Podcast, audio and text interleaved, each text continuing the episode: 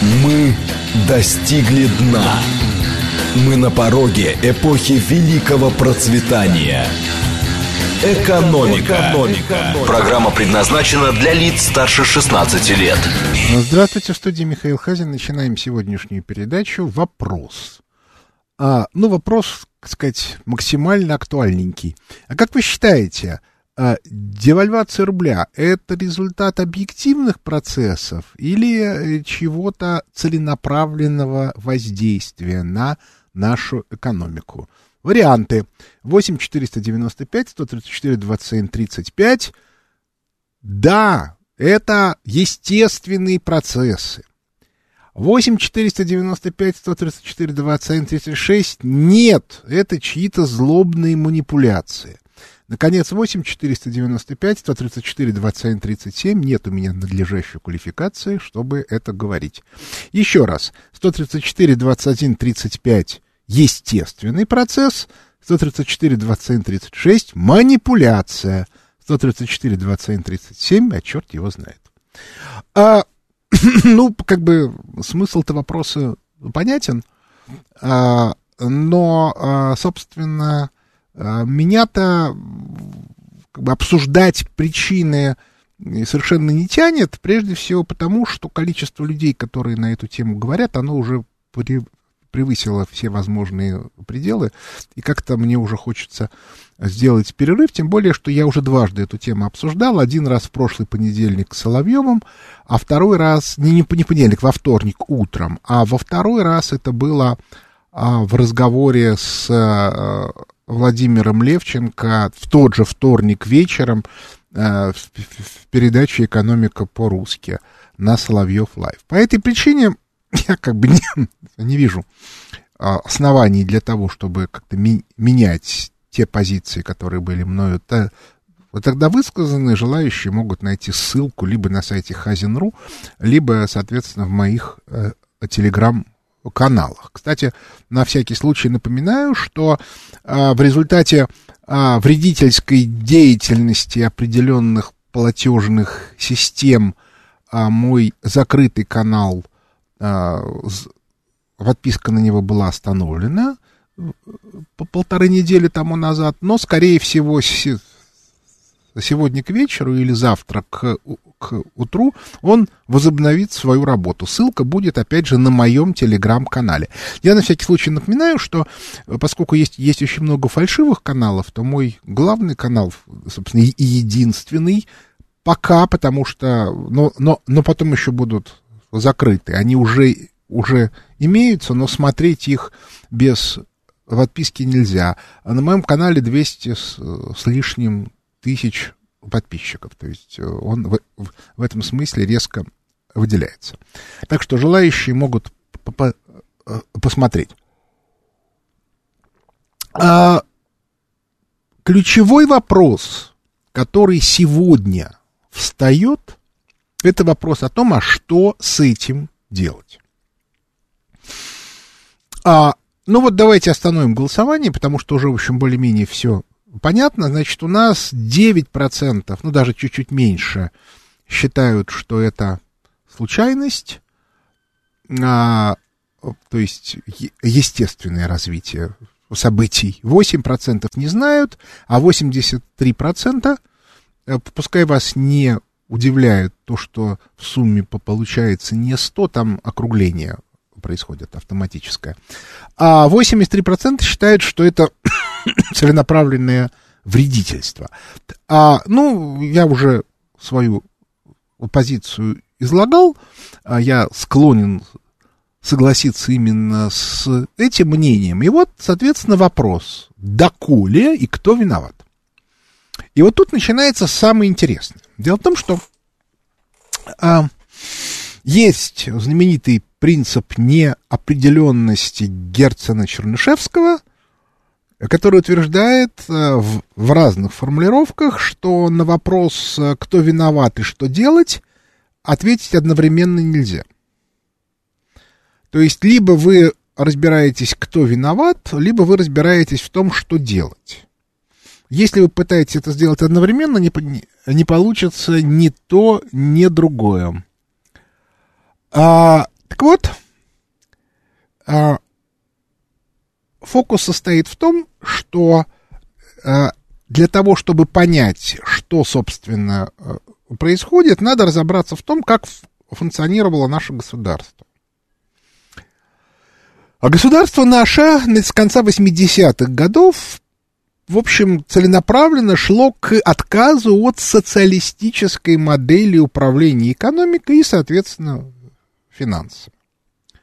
Можно много спорить, было ли под этим какое-то объективное основание или не было. Экономический кризис был, но он был и, и на Западе. Напомню, страшный совершенно об, обвал на фондовом рынке в 1987 году а в Соединенных э, э, Штатах Америки, да, безусловно, Горбачев был предателем. Тут даже нету вопросов, да, то есть он в мировую историю войдет с клеймом. Кстати, ну, таких вот э, персонажей было много в нашей истории, некоторые э, были э, оболганы, там Святополк Окаянный, который на самом деле не был э, убийцей Бориса и Глеба, потому что в реальности их убил будущий Ярослав Мудрый. А, аналогично вошел Борис Годунов, которого потом очистили. А, а, ну, как бы из неудачных правителей был безусловно, Василий Шуйский, но этот скорее был просто бездарь, а не предатель. А вот, но были и предатели. Так вот, весь фокус э, состоит в том, что а, решение о том, что надо менять модель, оно было, в общем, принято консенсусом. Тут, правда, есть тонкость, потому что этот консенсус был скорее в то, что называется, в образованщине, то есть среди тех людей, которые имели высшее об, а, образование, но при этом не очень любили работать. Я хорошо помню вот эту среду младших научных сотрудников, сотрудников разного рода НИИ, которые, ну, просто агрессивнейшим образом топили за разрушение СССР. Я хорошо помню демонстрации. Это е- единственный был в истории случай, когда в Москве была демонстрация в полмиллиона человек. Все Садовое кольцо было заполнено. И Арбат.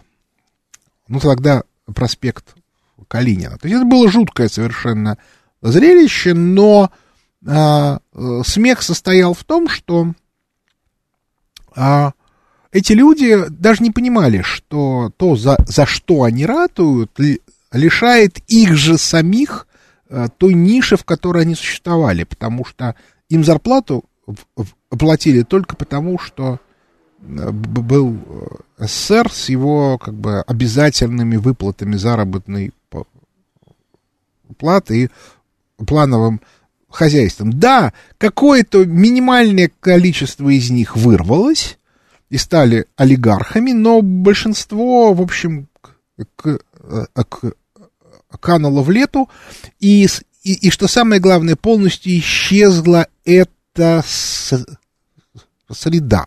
То есть вот этой вот интеллигенции сейчас нету. Сейчас есть некоторая такая вот иллюзия, вот те, которые бежали через верхний Ларс, это вот их э, весьма незначительные потомки. Напомню, что в, в СССР это были вполне себе миллионы людей.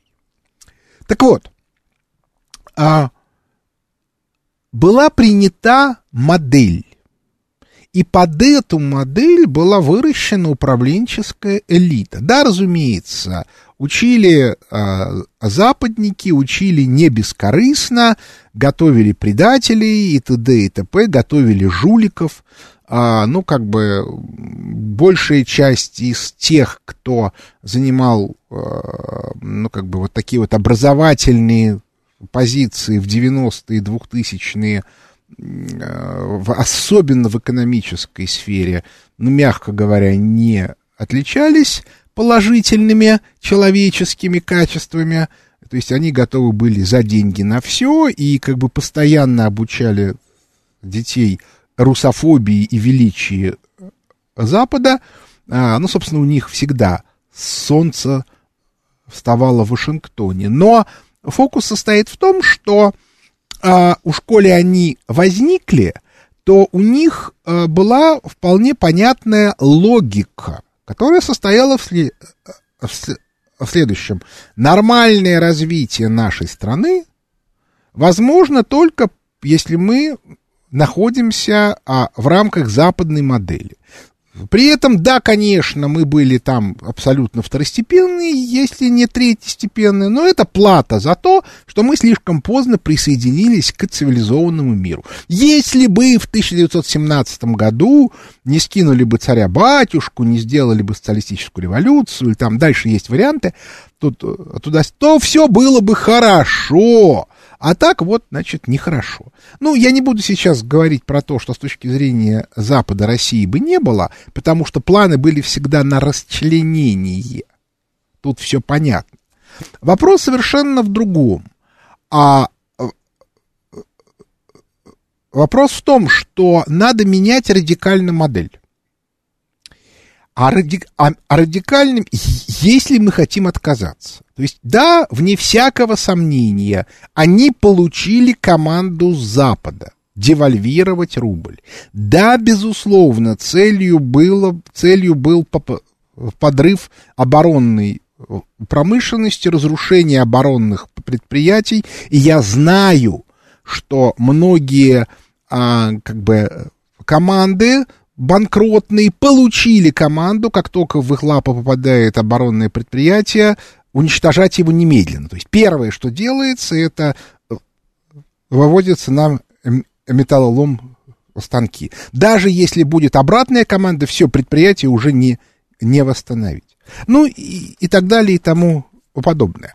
То есть, э, э, в общем и целом, э, вражеские де- действия, безусловно, присутствуют. И, кстати, с ними нужно бороться. Поэтому я настоятельно рекомендую всем предприятиям, которые хоть как-то связаны с реальным производством, максимальным образом озвучивать все те процессы, которые с ними происходят с точки зрения попыток их фи- физической ликвидации, потому что все-таки сейчас не 90-е годы, и это в 90-е годы бывали случаи, когда предприятия разрушались столь агрессивно, что совсекретные документы просто выкидывали в лужи на улицах.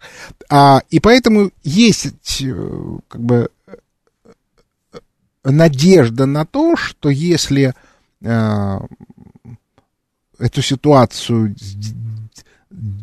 Э, делать достоянием гласности, то, может быть, не разрушит. Но проблема состоит в том, что для того, чтобы а, полностью сменить вот эту вот модель, нужна модель альтернативная. Вот это ключевая проблема. Пока альтернативной модели нету. Да, разумеется, имеются люди, у которых имеется представление о том, как надо. Есть там профессор Катасонов, есть Владимир Левченко, есть Сергей Глазьев, есть Михаил Делягин, а, я даже есть. Но а, мы все являемся частными экспертами, даже Глазьев. То есть, иными словами, у нас нету ни разработанной модели, ни команды, которая может это сделать. И более того, ее быть не может, потому что содержание и организация команды это всегда довольно большие деньги. И по этой причине, если нету фи- финансирования, ну, частного финансирования не может быть по определению, потому что а, у либералов а, как бы нету желания выдавать деньги, а у патриотов нету денег. Они сейчас все идут на как бы оборонку и, и на войну. А, вот, это первое. А, а второе, это очень большая а, организационная работа. Я очень хорошо себе представляю, как сложно это делать, и по этой причине а, я понимаю, что но я просто не буду сейчас этим заниматься, если я четко не пойму, что под это имеется ярко выраженный запрос.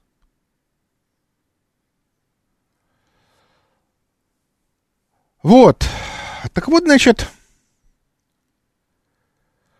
а, вот, кстати, мне тут пишут. Михаил, спасибо за эфир. Все подтверждаю. В июне выкупил военный завод в Троицке после управления Ростеха. Все сдано на металл.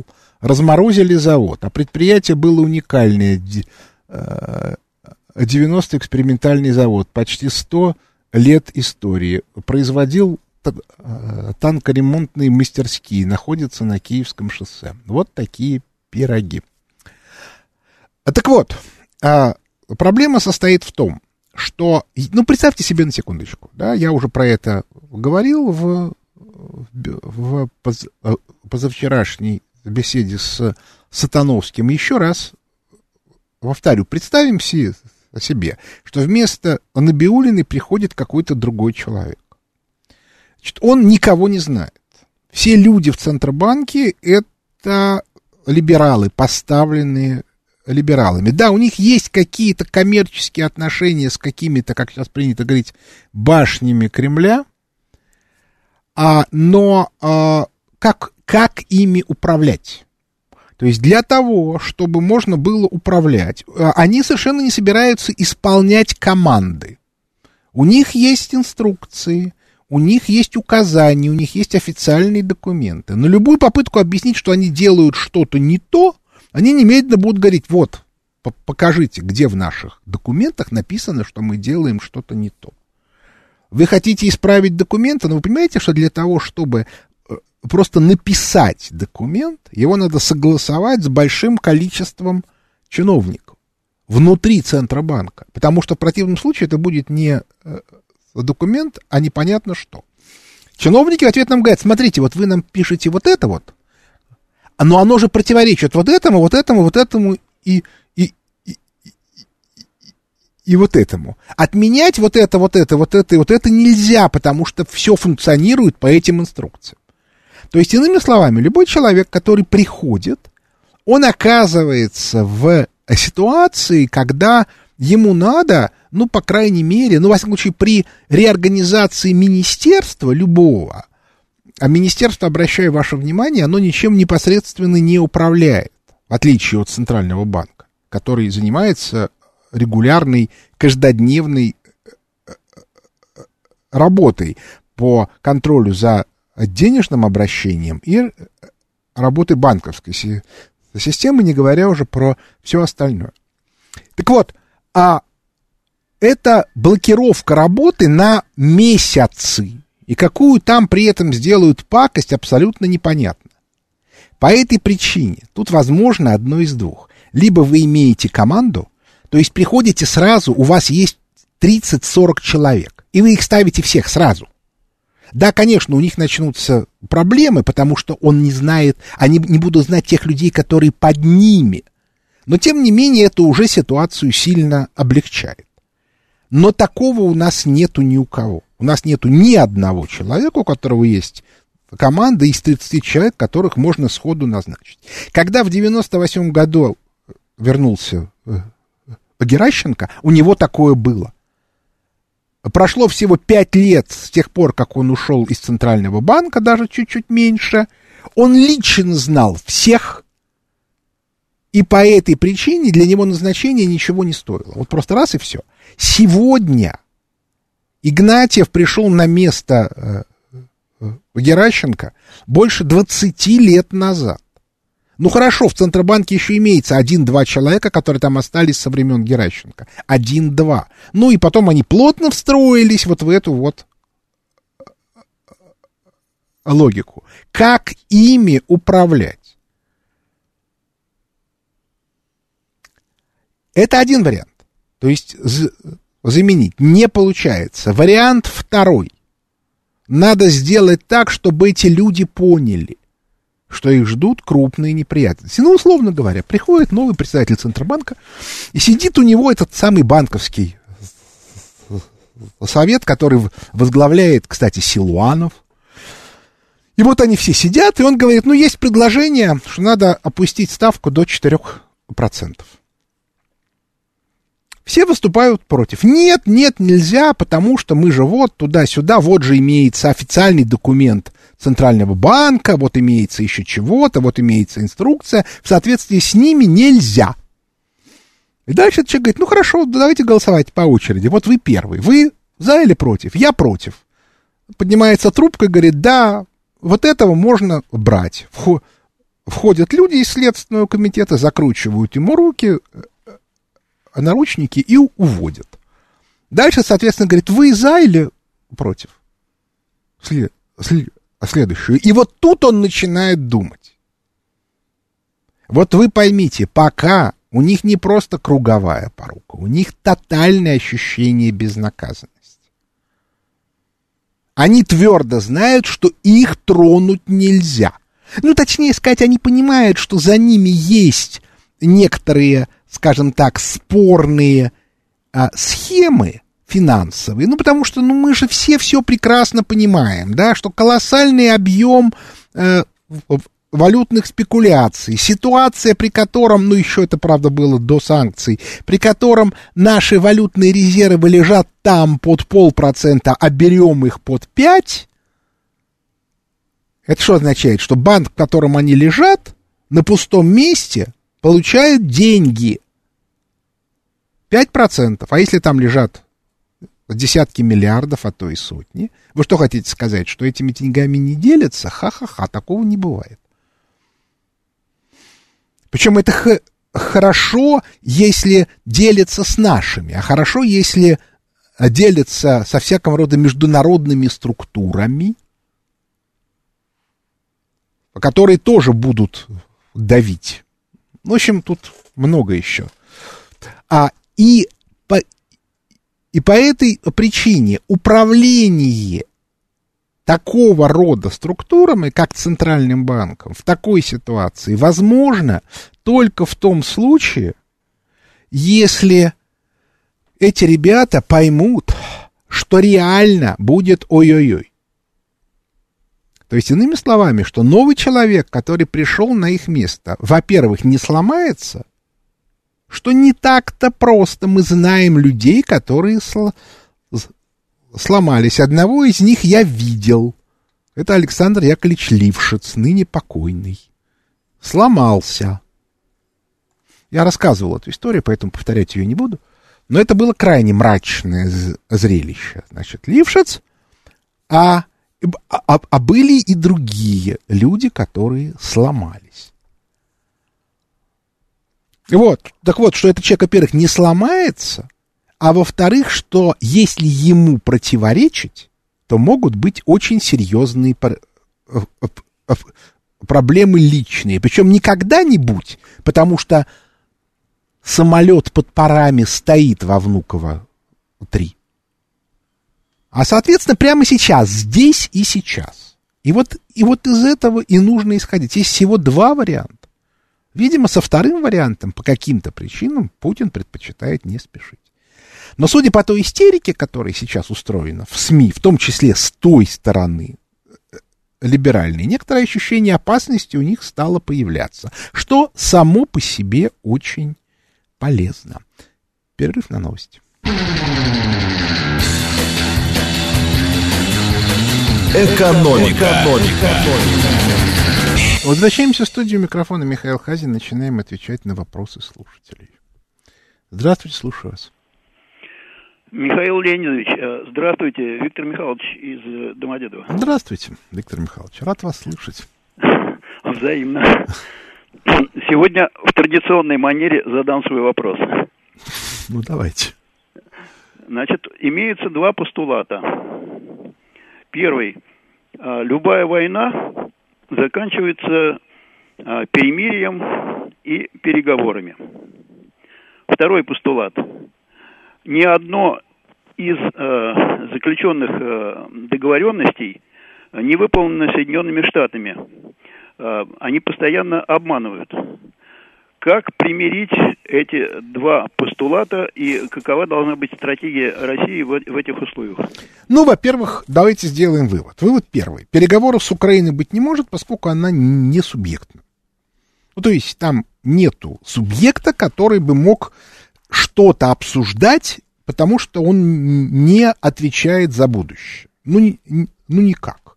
То есть если он будет действовать не так, как как бы нравится его хозяевам, его уберут. То есть это как бы тут даже нет вопросов, да? По этой причине э, обсуждать тут нечего. Второе. Соединенные Штаты Америки в полном соответствии с, с, с общей англосаксонской традицией ведут себя абсолютно примитивно. Если а, партнер по переговорам ослабевает, то все обязательства по отношению к нему нивелируются. Точка. Но мы все это хорошо знаем. А, в 90-е годы у, у олигархов и близких к ним было железное совершенно правило. Если есть возможность не платить по обязательствам, то платить не нужно. Разумеется, из этого бывают разного рода жизненные сложности. Я пару раз сталкивался с такой э, э, ситуацией, разумеется, в не очень больших масштабах, но у меня совершенно железный принцип. Если мне один раз что-то не заплатили в таком стиле, я больше с этой структурой и с этими людьми никаких дел не имею, чтобы они там не, как бы не, и, из, и, из э, себя не строили. Вот. А по этой причине а, разговаривать с Соединенными Штатами Америки можно, но только при условии, что они не в состоянии не выполнять своих обязательств. Россия даже еще в, а, там, в 2014 году была не в состоянии вынудить Соединенные Штаты Америки исполнять обязательства. Обращаю ваше внимание, а, значит, Соединенные Штаты Америки должны Ирану довольно много денег. А, с 79 года, с исламской революции. И, как вы понимаете сами, они эти деньги не только не, выплати, не, не выплачивают, но и даже частично разворовали, потому что в рамках своего законодательства они своим компаниям часть этих денег выплатили якобы за то, что Иран не исполнил свои обязательства. А исполнить он их не мог в силу санкций Соединенных э, Штатов Америки. Иран все время объяснял одно и то же. Вернете все, причем с, с процентами с упущенной выгодой. Соединенные Штаты Америки говорили ха-ха-ха, а сейчас э, ситуация изменилась. Почему? По двум причинам. Первое, Соединенные Штаты Америки очень хочется, чтобы Иран вышел на мировой нефтяной рынок. Потому что, если Иран выйдет на мировой нефтяной рынок, можно усилить санкции против России. Второе, потому что Соединенные Штаты Америки с большой вероятностью уходят из Европы, из Ближнего Востока, и без Ирана контролировать ситуацию на Ближнем Востоке, чтобы там был порядок, не, невозможно. Отметим принципиальную разницу. Если в Восточной Европе Соединенные Штаты Америки будут устраивать хаос, и главным оператором этого хаоса делают Польшу, то а, на Ближнем Востоке, где нефть, хаос не нужен. Там все должно быть тихо, спокойно. И по этой причине, судя по а, вот, мероприятию в Джидде, ставка на то, что главным оператором спокойствия будет Турция и, возможно, Израиль, а, отменена. И теперь, соответственно, делается ставка на связку Саудовская Аравия и Иран. Получится, не получится, это вопрос отдельный. Да? Я, я пока как бы обсуждаю такую некоторую общую философскую картину. Так вот, а, в результате Соединенные Штаты Америки начинают выплачивать Ирану эти деньги. И могу вас уверить, замороженные еще тогда. Сколько лет прошло? Сорок с лишним. И я могу вас уверить, они выплатят все. Так и тут. И ситуация с 2014 года очень сильно изменилась. У нас есть масса возможностей заставить Соединенные Штаты Америки исполнять свои обязанности. И договоренность уже идет. Ну вот мое глубокое убеждение, что между Россией и Китаем консенсус уже достигнут по будущему мироустройству. И когда госсекретарь США, то есть министр иностранных дел Блинкин, был в Пекине, ему соответствующие предложения дали. Ну, дальше там начинаются проблемы, потому что в Вашингтоне многим эти предложения не понравились. Но мы понимаем, что у Соединенных Штатов Америки не так много шансов, потому что если они ничего не будут делать, то у них начнутся очень крупные неприятности, вплоть до того, что они могут потерять свой статус не просто мирового лидера, коим они уже сегодня являются, ну, как бы с некоторыми оговорками, но и одного из мировых лидеров. И под этим абсолютно четкие и понятные экономические причины. Потому что выяснилось, что Соединенные Штаты Америки за счет внутренних рынков реструктурировать и, ре, и реиндустриализировать свою экономику не могут. И по этой причине им нужны новые рынки, а новые рынки нужно отбирать у, Китая. То есть, иными словами, нужно начинать реальные военные действия. Кстати, об этом там, весной говорил, э, э, говорил Киссинджер, не я это придумал. Вот такая вот получается картинка. И по этой причине в новых условиях Соединенными Штатами Америки, может быть, и можно договариваться, и вне всякого сомнения. Восточная Европа и Украина входят предмет этих переговоров. Но вот как это будет дальше, это вопрос сложный. Вот об этом и, э, об этом и нужно разбираться в ближайшее время. Здравствуйте, Алло. слушаю вас. Алло. Алло, добрый день. Да, здравствуйте. Задавайте свой вопрос. Э, Михаил Леонидович, это Антон из Москвы. Хотел бы вас спросить. У меня вот зна, это знакомая по работе, у нее квартира в Болгарии. Она когда-то покупала себе. И вот сейчас вопрос такой возник. Стоит ли ее оставлять или проще ее продать? А, вы, а ее можно так вот легко продать? Вы, вы в этом уверены? Что если она начнет продавать, то она сможет, например, получить деньги? Например, люди, которые, соответственно, у которых было имущество в Прибалтике, они влипли полностью. Потому что они ничего не могут сделать. Даже если они попытаются найти кого-то, кто по доверенности это будет делать, то как потом эти деньги получить, это очень большая проблема. То есть, понимаете, вот э, весь фокус в том, что мир, в котором мы сегодня живем, это мир, в котором меняются правила. Я совершенно не исключаю, что они будут меняться очень сильно. На, настолько сильно, что э, совершенно непонятно, как э, выкручиваться дальше, то есть как строить планы и как строить да, да, дальнейшую жизнь. Я вот это все время объясняю, что это реальная проблема. И вот об этом и, и нужно думать. А как возвращать свое имущество, я даже не знаю. Здравствуйте, слушаю вас. Алло. Алло.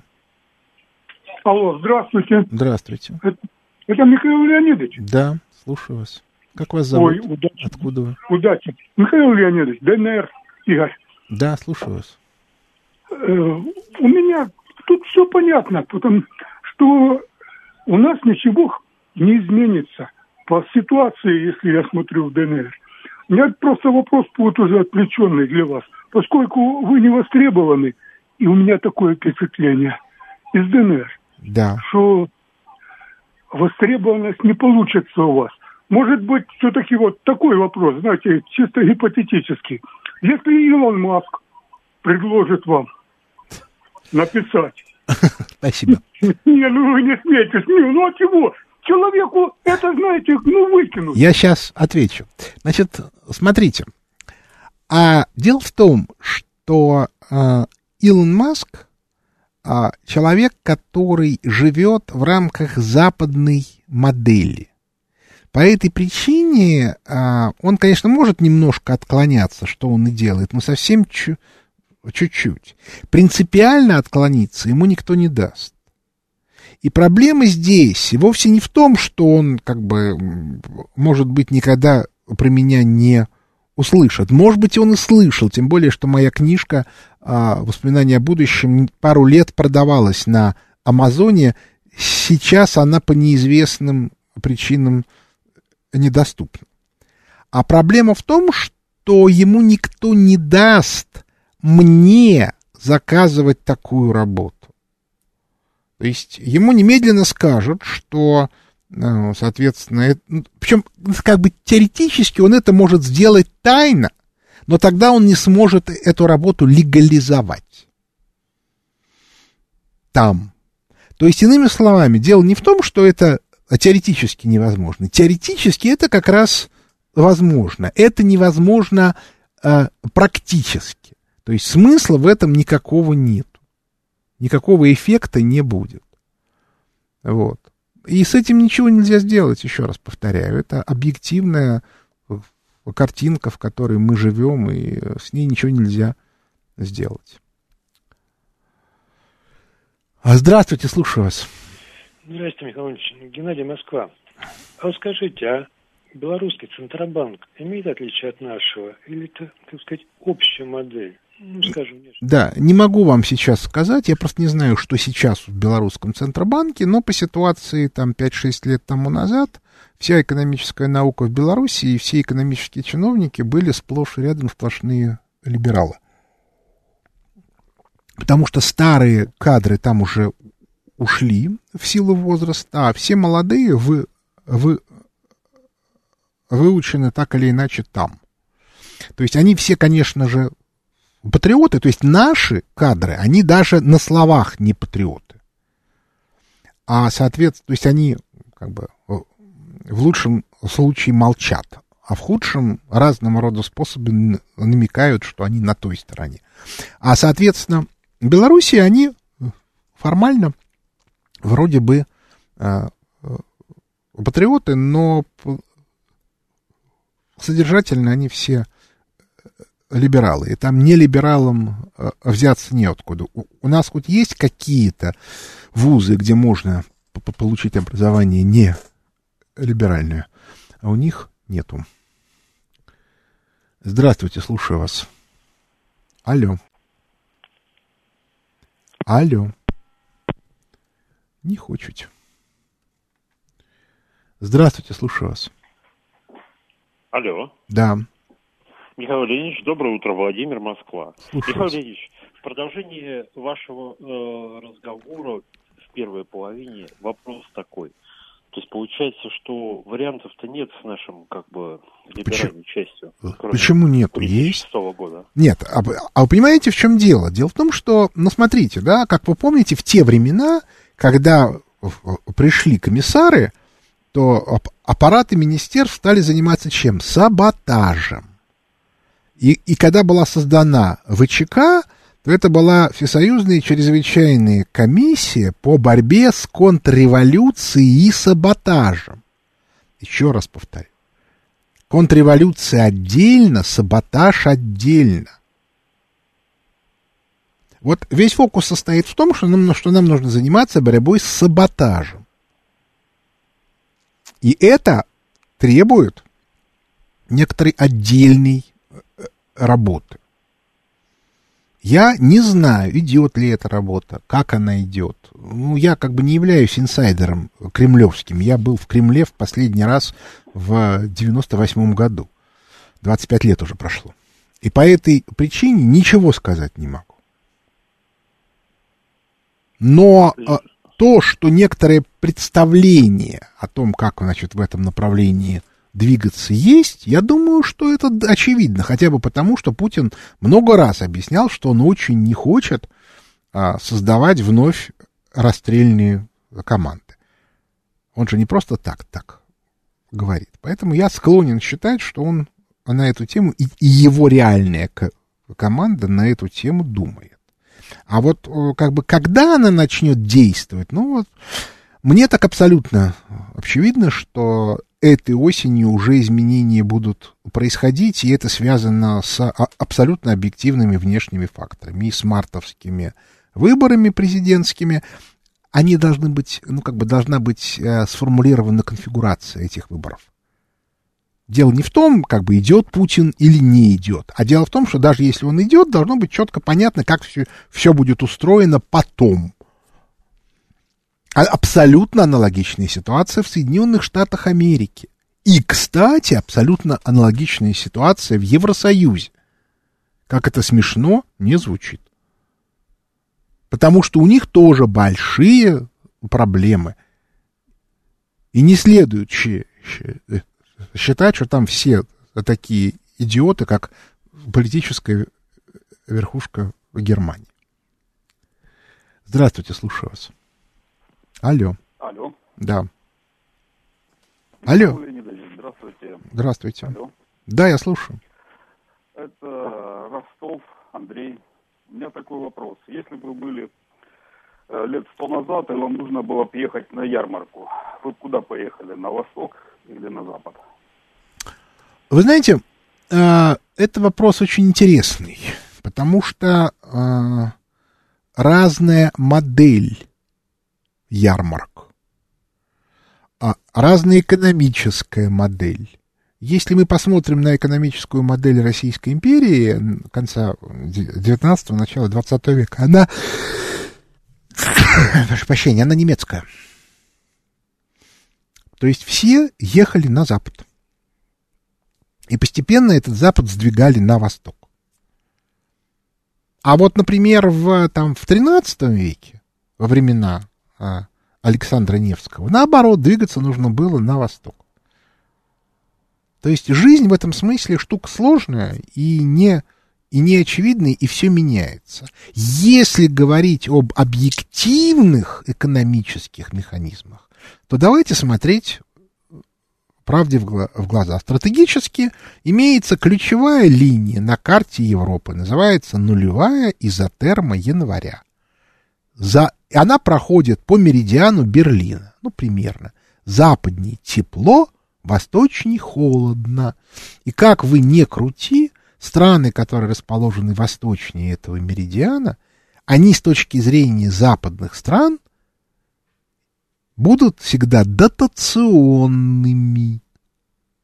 Потому что а, борьба с климатом съедает довольно большую часть ресурса при одинаковых экономических моделях.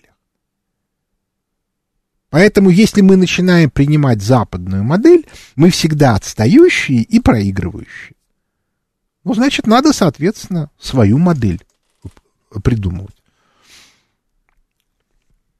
Здравствуйте, слушаю вас. Алло, добрый день, Михаил Леонидович. А, алло. Да, как вас зовут, откуда да, вы? Меня Эдуард, Москва. Mm. Вот смотрите, у нас нефть есть, газ есть, зерно есть, золото, мы в пятерке валютной, да, древесина есть, железная руда есть. На Западе газа нет, нефти нет, от атомной энергии отказались, от угля добычи отказались. Штаты выпускают, как вы говорите и так далее, режут доллары свои. Почему же наш рубль падает. И еще момент. Этот вопрос мы уже обсуждали. Рубль падает, потому что его целенаправленно уронили. А целенаправленно уронили, потому что в рамках политических моделей люди, которые занимаются нашим рублем, считают, что мы должны быть в западной модели. То есть они сторонники той модели, в которой это правильно. Ну вот, так вот они и живут. Ну что делать? Вот они вот так вот смотрят на мир. Что вот в их понимании это хорошо. Здравствуйте, слушаю вас. Да, здравствуйте. А мои дедушка с бабушкой... Вам Зовут вас читали... как? Алло. Зовут вас как и вы откуда? А, Дмитрий Подмосковье. Да, а, моя вас. дедушка с бабушкой во многом считали Горбачева предателем именно там по решениям по Германии.